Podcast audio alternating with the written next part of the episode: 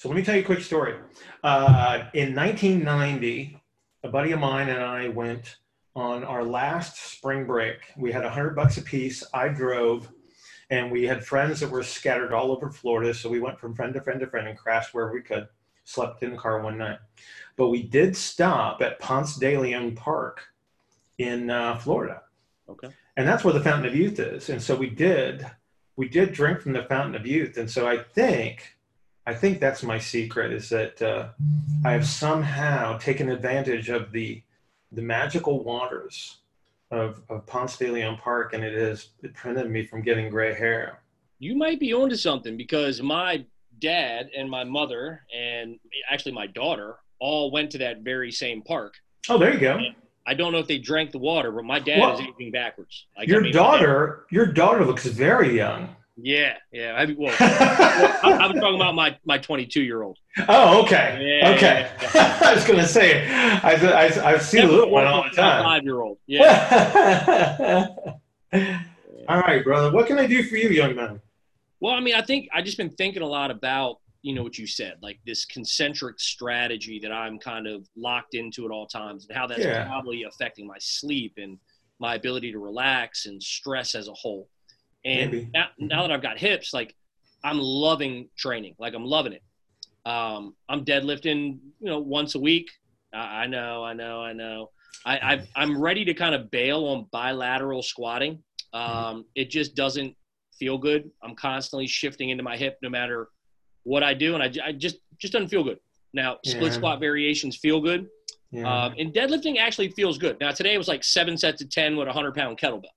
So I, you know, I'm not I'm not tied into loading heavy. I would like to have the capacity to do that every Right. now and then, Right. but I'm I'm not married to that idea at all. So I. I just wanted to talk to you more about that and some things I can do from a training standpoint sure. unwind some of this, but also feel like I'm still getting after it. Like that's that's an important thing for me to feel like I understand. I understand. Everybody wants to feel like they they can, they can train and kick their own ass every once in a while, right? Yeah, for sure. Yeah, no, and, and I get that. I get that. But but let's let's understand a few things about your history and some adaptations, and then what your training will will do. Um, so when we talk about concentric strategies, that is one of the primary secondary consequences of training hard. So so with higher intensities and higher levels of, of effort against load. So, so we're talking about, you know, the typical stuff that would be associated with trying to promote whatever gym strength is or whatever that means to you, whatever hypertrophy um, you're, you're, you know, you're chasing. All of those things uh, as an adaptation require a higher level of, of compression to produce the forces required. So, so for me to get stronger, I have to create more internal pressures, right? That- That's the only way. Okay. And so when I say internal pressures, I'm not just talking about the pressures inside your chest or inside your abdomen. I'm talking about the pressures inside the muscle. So when we hypertrophy a muscle, we're actually jamming more stuff into the muscle that takes up space. That stuff brings fluid with it. And so now I have this compartment that is bigger than it used to be, but it's got more stuff in it that allows me to squeeze harder. And then we, we call that strength because it's allowing us to produce some measure of behavior in the gym. So I'm lifting more weight or my muscles get bigger, or like I said, whatever the goal might be. And so that's a secondary consequence of, of training. And so we have to either accept that, that for us, like you and I and other normal folk, is that we're going to give up something in return for that. Mm-hmm. Now, are there strategies that we can do to maintain some of the things that we naturally give up as a byproduct of that type of training? Maybe. Okay. Because some of us are structurally designed that for us to accomplish those goals, we have to give up more than somebody else.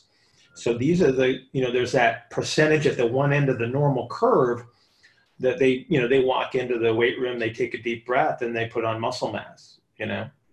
And and there's guys that that are able to maintain a lot more mobility than others at the same level of strength output and the same levels of hypertrophy. So we are not created equal. We have adaptive capabilities, but but it's just like it's not everybody that gets to go into the weight room gets to be the strongest and the biggest guy. So we have these genetic influences that determine, okay, what are you capable of in regards to your goals? And then is there something that you have to give up in return? And so so you and I are demonstrative of those people that to get really, really big and strong, we gave up some hip stuff. Yeah. For sure. For sure. You know, and then the stubbornness or the the psychological weakness that's associated with with having the identity of having to be the biggest and strongest guy in the room at at any cost, mm-hmm. you know, bought us a new pair of hips. Yep you know and and so we sort of have to accept that now having said all of that there are probably strategies that we can implement to reduce the secondary consequences but again we're, we're sort of playing with fire because you don't know what your genetic potential is and you don't know what adaptations are going to be required for you to achieve a certain goal yep. and so that's why uh, we need to be a little bit more strategic in our application where um, we, you and I might have like a specific hypertrophy goal or body composition goal or force output goal. And then you have to monitor that over time and you say, okay, am I giving something up in return for this force production? Am I giving something up in return for this gain in muscle mass? Mm-hmm. And then identify what that is. And now we say, okay, is there a strategy that I can implement that will help me maintain whatever this is and still accomplish my goal. And so I, I don't think we can, we, we can sort of categorize a little bit that gives us some guidance, but it ultimately becomes a personalized experiment of what happens. So we, and, and this is how I approach everything, whether I'm in the purple room working with a rehab patient or whether I'm out in the gym working with an athlete um, we have to, to, to take these things in small bites. And so we have to say, okay, so we're going to implement this strategy in an attempt to create whatever adaptation it might be. So you work with athletes all the time. And so you see this all the time. So you're working for speed or force production or whatever you're trying to make a change with, right? That enhances performance. But then you also have to monitor the other stuff because you wanted to stay healthy mm-hmm. and effective. But ultimately, while while um, we think we might know what's going to happen. We still work on a probabilistic um, uh, strategy where we just don't really know what's going to happen. We have an intention, and then we say, okay, did my prediction come true? Um, okay, great. So I accomplished the initial goal, but what was the secondary consequence? Did I give something up in return? So, for instance, so I, I knock a tenth off of somebody's um, 10 meter acceleration, right? But I lost 15 degrees of hip rotation. Okay, is that an okay thing? So if this guy is a straight ahead athlete, not such a big deal because I expect something like that to make him faster in a straight line. But if it's a defensive back that has to lower his center of gravity, change direction, guess what? I just took away his ability to lower his center of gravity and change direction. Right. Okay, so so was that a was that a reasonable sacrifice? And so this is this comes down to like, okay, am I training this guy for a combine, you know, like the, the dog and pony show of the combine, or am I training this guy to be successful as a field athlete? And so again, you just got to make those decisions. Mm-hmm. But again, for guys like you and I, where we've already compromised an element of health, it's like how much farther do we want to really go here? Yeah. And then what are we using as our guide to determine I probably need to alter my strategies, change my goal or my intent, and then again continue to monitor. So so the strategy doesn't change. It's always going to be evaluate, intervene, and then reevaluate and make sure that I'm on the correct path. And so, you know, if you're doing seven sets of 10 with your with your kettlebell, okay, what's the byproduct of that? you know what are you measuring to let you know that okay i can still do this because that feels good to me because i get to train but did i just sacrifice something and so so so what you need to do is you need to come up with those key performance indicators that are going to be your measures of of this is what I cannot give up. Yeah. Yeah. Well, right. given that I don't have a whole lot of IR and, you know, I'm still trying to recapture those things, I can see these strategies pushing me further away from capturing it. Right. Um, but it, and it's also hard because I don't have a PT on staff to help assess. I mean, one of my coaches is pretty competent, and I think he can he can help in that area. But like, when would you recommend me doing that? Like, how often? Because I, like I don't want to not deadlift, but if I can say every four weeks I'm coming back, or every two and a half weeks I'm coming back and I'm checking these measurables right. to kind of use as my guide, I right. feel confident I can create some type of strategy like that. Right. I think I think I don't think you need to be thrown on the table, Andy, to, to figure this stuff out. But what I do think you need are some some sort of physical active measures that you can recognize that will allow you to identify um, where you are in the process. Mm-hmm. Right. So maybe it becomes um, a, a, a simple as something as simple as a toe touch variation Mm-hmm. Something as simple as a split stance variation, something as simple as your your squat pattern. Yeah. Right. And then you say, okay, because what am I giving up? Because I, I will offer you this that if you drive your deadlift hard enough, you will give up your squat pattern. Mm-hmm. It, it's inevitable because they are in conflict with one another. Sure. And so I'm, I'm not talking about a powerlifting squat pattern. I'm talking about a legitimate, like ischial tuberosity over heel kind of a squat. Yeah. It's like because that is representative of a, of a totally different end of the spectrum in regards to how we acquire movement. So your deadlift is a compressive pattern, your squat is an expansive pattern. And so what you want is some measure of, of adaptability between those two extremes that provides you enough health where you go, I'm okay. I'm I can accept this as as my capabilities, or do I need to skew in one direction or the other? So if your training skews you towards this, this highly compressive, uh, hingy type of training, you have to decide whether that's okay for me because the better you get at that, the more you're going to give up your, your squat pattern. And I would offer you this is, is that so when we're looking at a self measure or a gym measure that helps us identify whether we're giving up a broad spectrum of adaptability, that, that squat pattern is going to probably be a biggie because it represents your ability to expand where everything else compresses you. So when we talk about pressing, when we talk about heavy pulls, when we talk about deadlifts, all of those compressive strategies limit your ability to expand on the backside of your body, where that deep squat represents your ability to re-expand that area. And so again, I think I don't think you need to be thrown on the table at all, but I do think you need to be able to recognize this. When am I giving something up? So here's my thing with that. Um, just, just where's my brain goes with this is mm-hmm. everything feels so much better now than it did a year ago. I know. I, I don't feel like I'm giving up anything because everything feels better. You right. know, so it's like even my squat pattern, you know, right. other than like any like I tried to safety bar squat and I was using like a ramp for that as well. And I just just still doesn't feel good loading that way. Like right. kettlebell loading, you know, bear hug, tempo type squats. that stuff feels good. And with my heels elevated, I can get into a deep position and expand and breathe and it feels amazing. So like I don't know if I have enough perspective or context yet to evaluate things. Because before, even before hip surgery, I could touch my toes. It's right. just now I can touch my toes and it feels like how a toe touch should feel. Right. you know, right. So.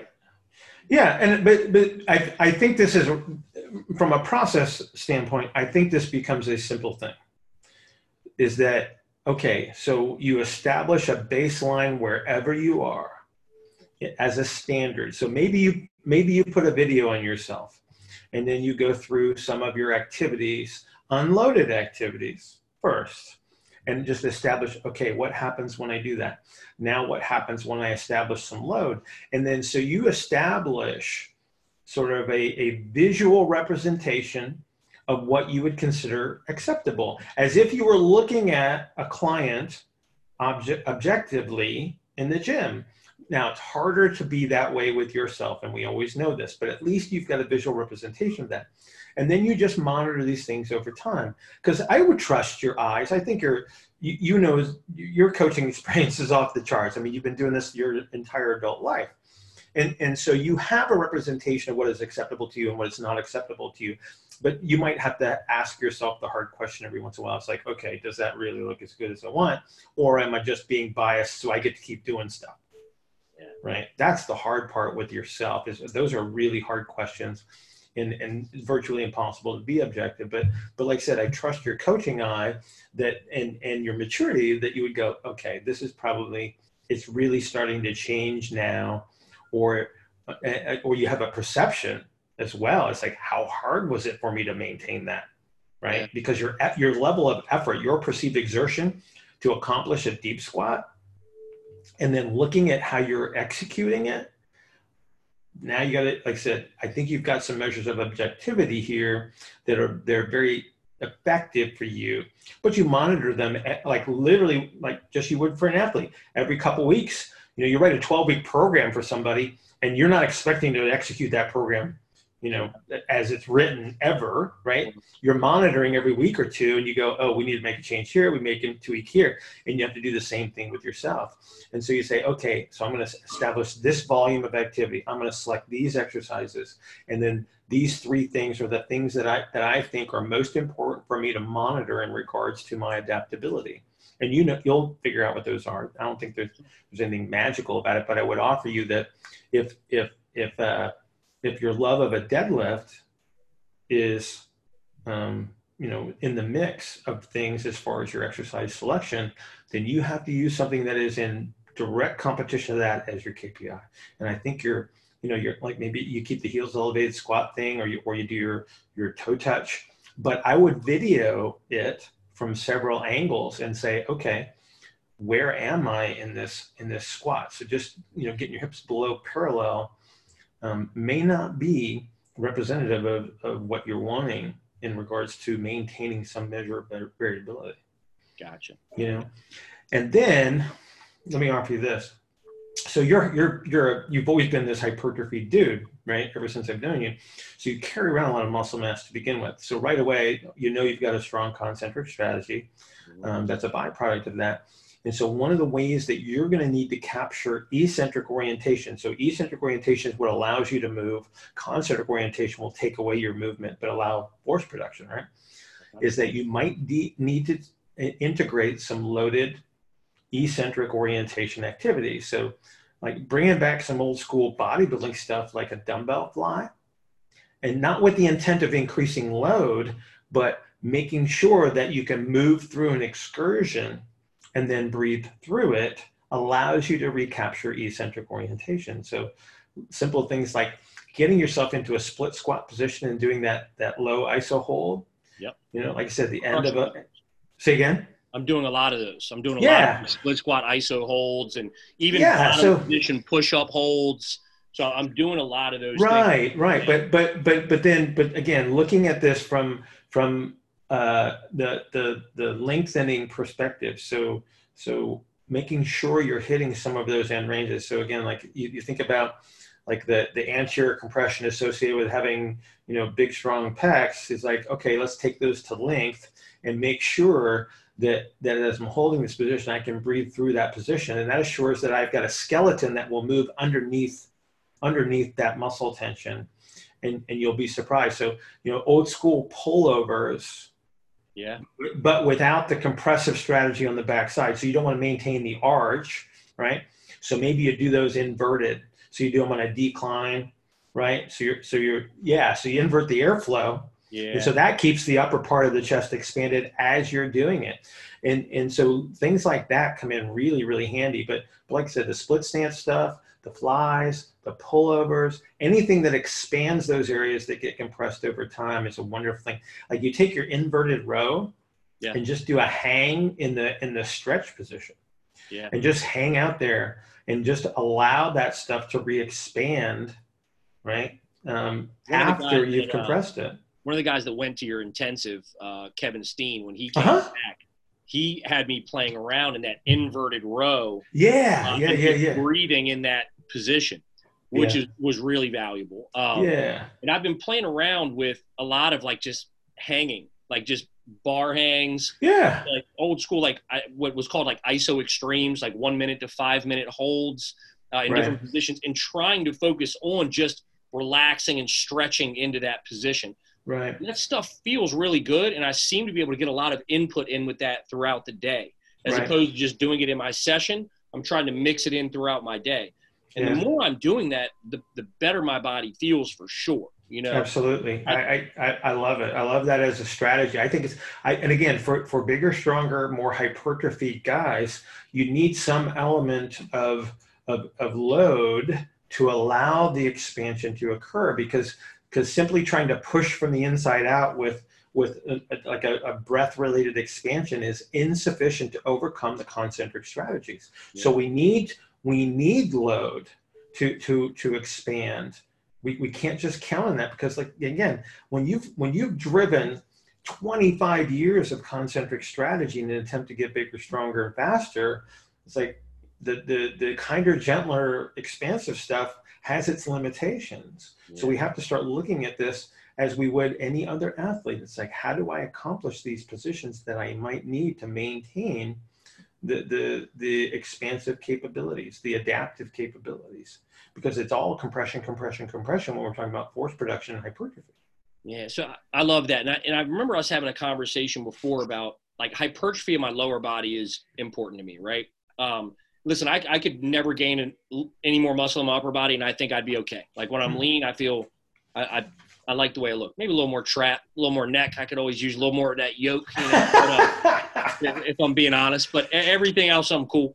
Um, but you you mentioned one point I believe about like old school single joint like bodybuilding type activities, and like I'm so biased towards these big compound movements. The only reason I'm doing them outside understanding that they're fundamental patterns of movement is because I want to grow. I want hamstrings. I want more glutes. I want more quads.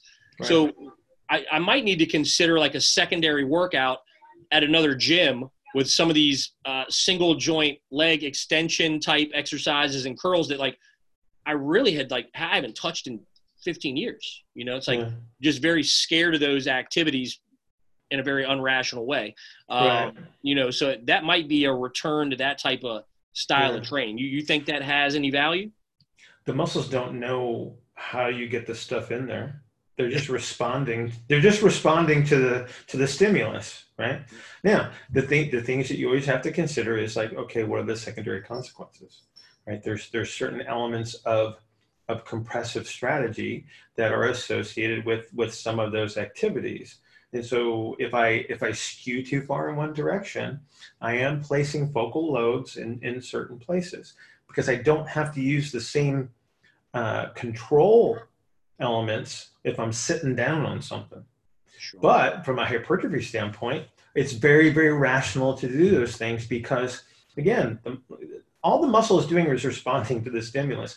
If you're doing a knee extension, a seated knee extension, or you're doing a front squat, it's like the quads don't know where the the stimulus is coming from right? They're just responding to what you're what you're forcing this muscle to do. And it says hey uh, quit killing me. I'm going to make myself more resilient and and uh, uh, more adaptable right? Or if we borrow from uncle nassim it's like we make ourselves more anti-fragile right? We so that so now hypertrophy. So so hypertrophy doesn't care now, but again, just understand what the secondary consequences are. It's like maybe I'm putting some focal load and some stress in some places. So maybe, you know, if I'm predisposed to to being sensitive with knee loads, then I got to be careful with some of that stuff. But but as a supplement, you know, it's like how, if you do one set of knee extensions, is your body going to explode? Is your knee going to be destroyed? Probably not.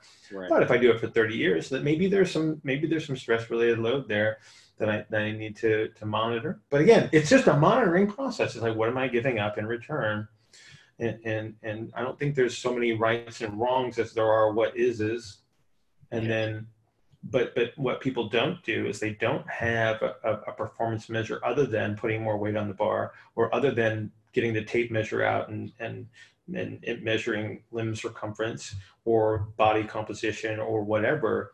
Um, when we're talking about adaptability and and movement based health, we do give stuff up. But I'll I'll offer you this. I mean, we get we get shoulder motion and neck motion back from people doing curls. You just got to know what you're doing when you're doing the curls, right? It's not this blind execution of overload. It's about execution with position and control. And then it, it, and it's remarkable to, to see these things. And so again, people still get to train. They get to train very, very hard, but we also establish constraints as to how they execute to make sure that we're actually reinforcing what we want as a secondary consequence versus allowing a negative secondary consequence to occur. Yeah. Yeah. That's awesome. I mean, I think the good thing is that um I feel better than ever and I and I know- so that so I love that you know and, and I love to see you smile because I know how frustrating this was for you. Incredible, right? man. I mean, it's but, just but but you don't want to let that you know run unchained, right? Which it, which it very could with my well, yeah. You know that, that's why everything's having conversation. Yeah, everything seems all fine and wonderful until it doesn't seem all fine and wonderful, right?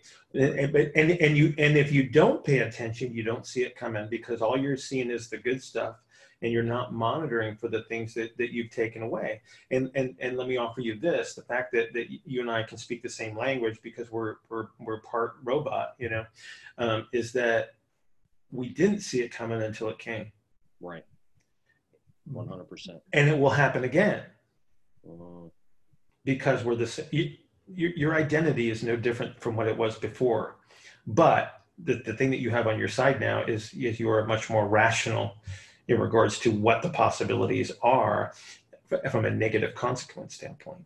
Yeah. And I think that's really powerful. But that's this, that's this conversation. That this is this is you and I. And, and and I'm listening to myself as I say this too, because I run into the same problem. It's like, oh, you know, I'm taking a risk here. It's a calculated risk, um, and so I'm going to limit my exposure because there's certain things that I want to be able to do too. You know, and and I, I try to maintain those the best that I can, but I also try to be a, a little bit more rational in regards to um, how much I am applying from a load standpoint or or speed standpoint because you just have to. You just have to now because you have a hip there that that doesn't adapt and the stuff around the hip that is securing it does adapt. And you can have negative adaptations to the structure that's holding the implant in place and then that's what causes the changes in the hip over time that re- result in the requirement of having to have that stuff redone. And that's what you don't want to do. That's right. Because you and i are you and i got this stuff young because of our our ability to to out train our abilities body our, our body's ability to repair itself. And so um you know we don't want to do that again. Yeah. You know it's funny you brought up identity because I feel like I am having an identity shift, or maybe it's that my identity is the same, but I'm not tied to the behaviors that made me feel secure in that identity. Well, that that's why you, that's why you have gray in your beard, dude. That's, that's exactly that's right. called it's called maturity, right? Yeah. We grew up a little bit. It. I've earned it, and it's like yeah. I don't need to have a three times my body weight deadlift anymore. I don't need like I'm not tied to that, and the idea of health and wellness matters to me more than being jacked and tan. You know what I mean? So I want to look good, I want to feel good, but I'm I'm I'm aware there's other ways to do that as opposed to the old strategies that I've relied on. And um, you know, I just I want to just keep going down this rabbit hole, you know, more and more and figuring out a way to train that makes me feel good and look good without compromising myself any more than I already have. Like right. I, for me, it's like the way I feel now compared to how I felt last year. I feel like I just started my business again. I feel like I feel like I'm 20 mentally, physically, emotionally. It's so it's really exciting. So last thing I ever want to do is start trending back in the other direction. But right. I, I am one of these dudes like I like to push, you know, and everything, and uh, I've right. got to keep that in check. Right. Exactly. I think I think that's the key. The, the the last phrase that I think is the key is you keep it in check. Yeah. Whereas before we could let the ego take over. Sure. And say, put five more pounds on the bar without the concern of consequence because we didn't feel anything. Yeah. Right. And and you you also have a hip that doesn't feel anything right now. right? Yeah, And so we don't we don't get the normal signals, so we have to rely on this this level of maturity and rationality to to monitor those things that that, that we can appreciate.